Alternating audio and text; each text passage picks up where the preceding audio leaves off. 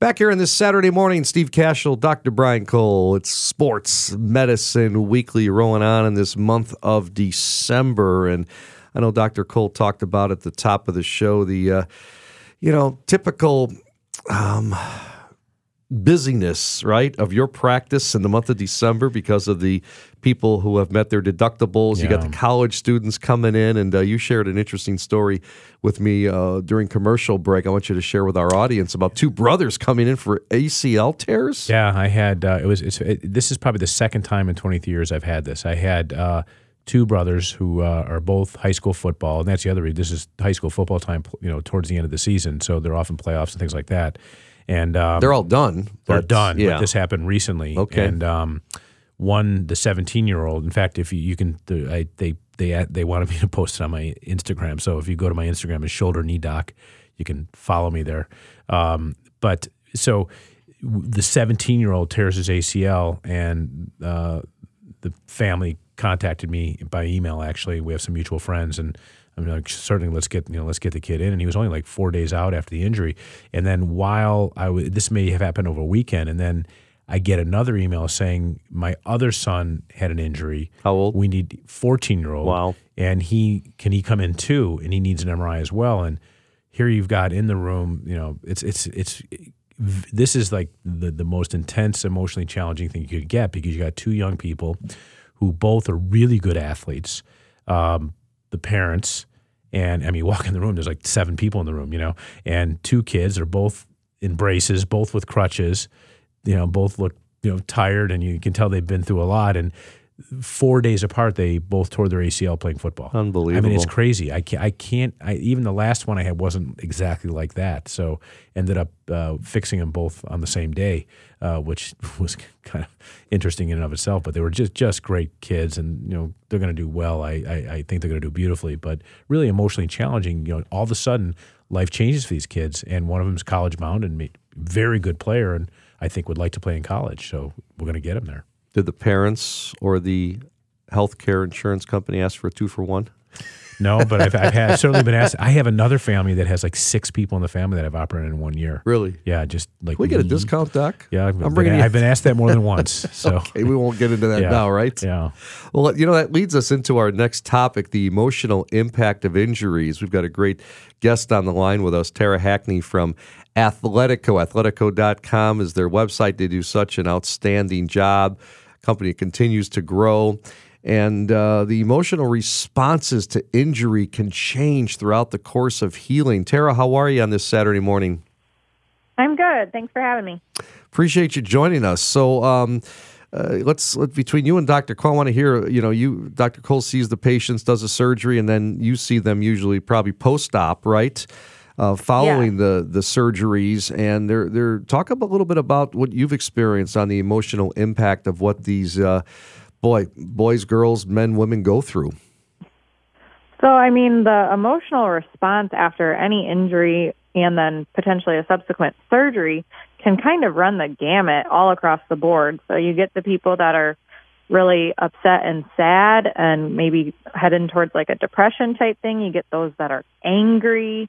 Um, the teenagers, especially too, if you're pulling them out of their sports team and their like social support group, they get you know, frustrated and changes in their sleep and changes in their attention and their focus. So I think uh, since we're seeing them for that rehab so often, it's it's important for myself as a physical therapist to pay attention to that and kind of understand how it can impact their further care. Yeah, I, I typically get them in their you know they're in their very very um, anxious, um, angry, and um, fearful I think fear is the biggest thing um, because something is taken away so quickly.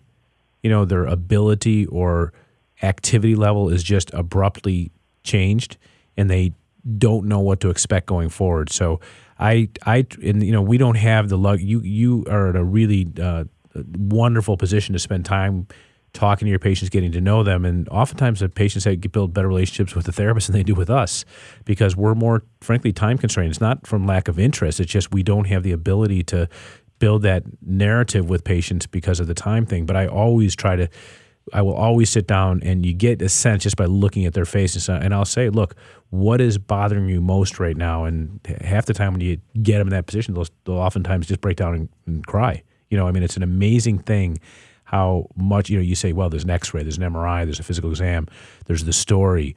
That's pretty objective stuff. But the intangibles are what goes on in their head and the emotional side of it, which is it can be pretty intense sometimes. Tara, what are some of the common emotions athletes, everyday people face when trying to overcome an injury? Um, I think Dr. Cole touched on them that fear, um, anxiety of the unknown, like what's going to happen, how long is it going to take, when am I going to be better? Um, and then we get kind of almost like the stages of grief where they're sad, they're angry, then they kind of start getting into that acceptance phase. Um, that would be a hopefully a normal response. The people that we want to pay maybe a little bit closer attention are maybe some of those that are struggling. Maybe they're not not as open with us. They're not telling us what's bothering them. They're kind of keeping it bottled up inside, and that can sometimes limit their progress.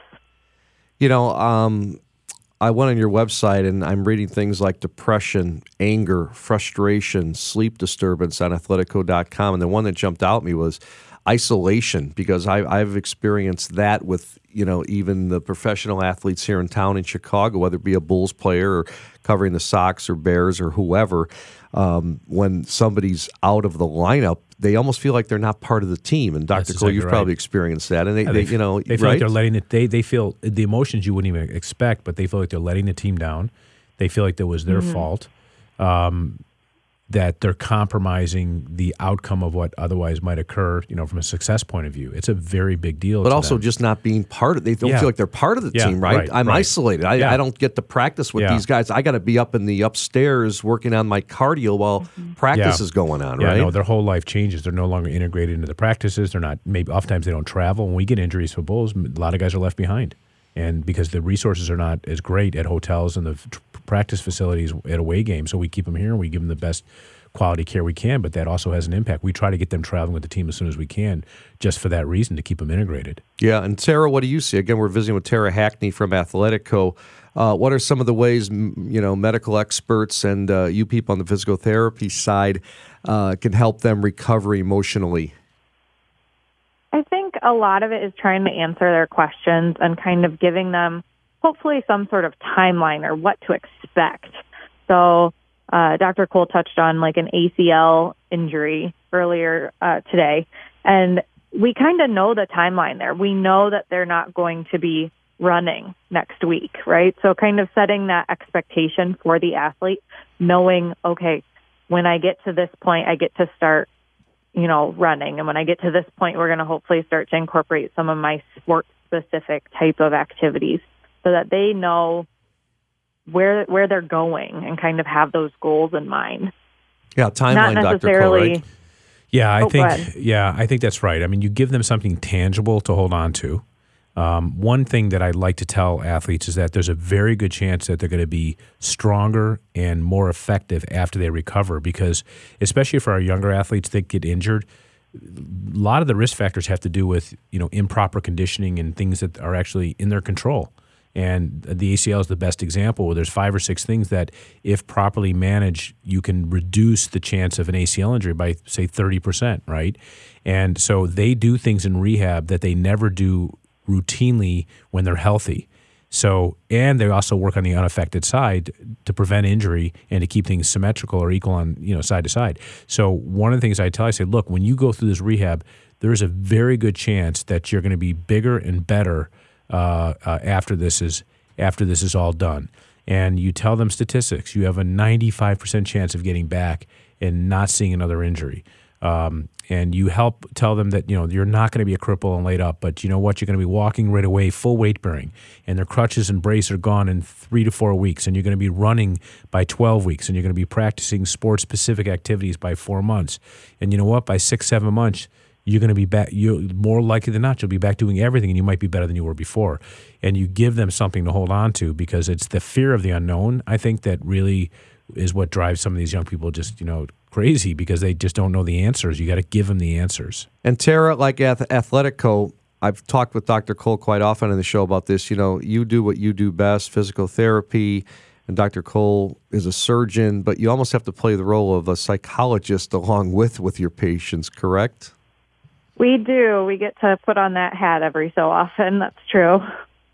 Because there's also things, Dr. Cole, and I'm reading on the Athletico website, changes in appetite, sleep disturbance, right? I mean, there's a lot of little factors yeah, that I mean go that's into just it. part of you know. Unfortunately, that's part of depression. That's part of the isolation. That's that's the whole thing. You know, I mean, it's it's a it's a whole system failure that happens. All righty. Good stuff. We're out of time for this segment. Tara Hackney from Athletico, thanks so much for enjoy uh, for joining us, and uh, we've enjoyed the conversation. And uh, keep up the good work there with Athletico, Tara. Thanks, guys. Appreciate it. Up next, our staple of the show, Ask the Doctor segment. We got some great questions today for Dr. Cole. So stay with us. Sports Medicine Weekly on this Saturday morning. Continue with more after this. On 670, the score.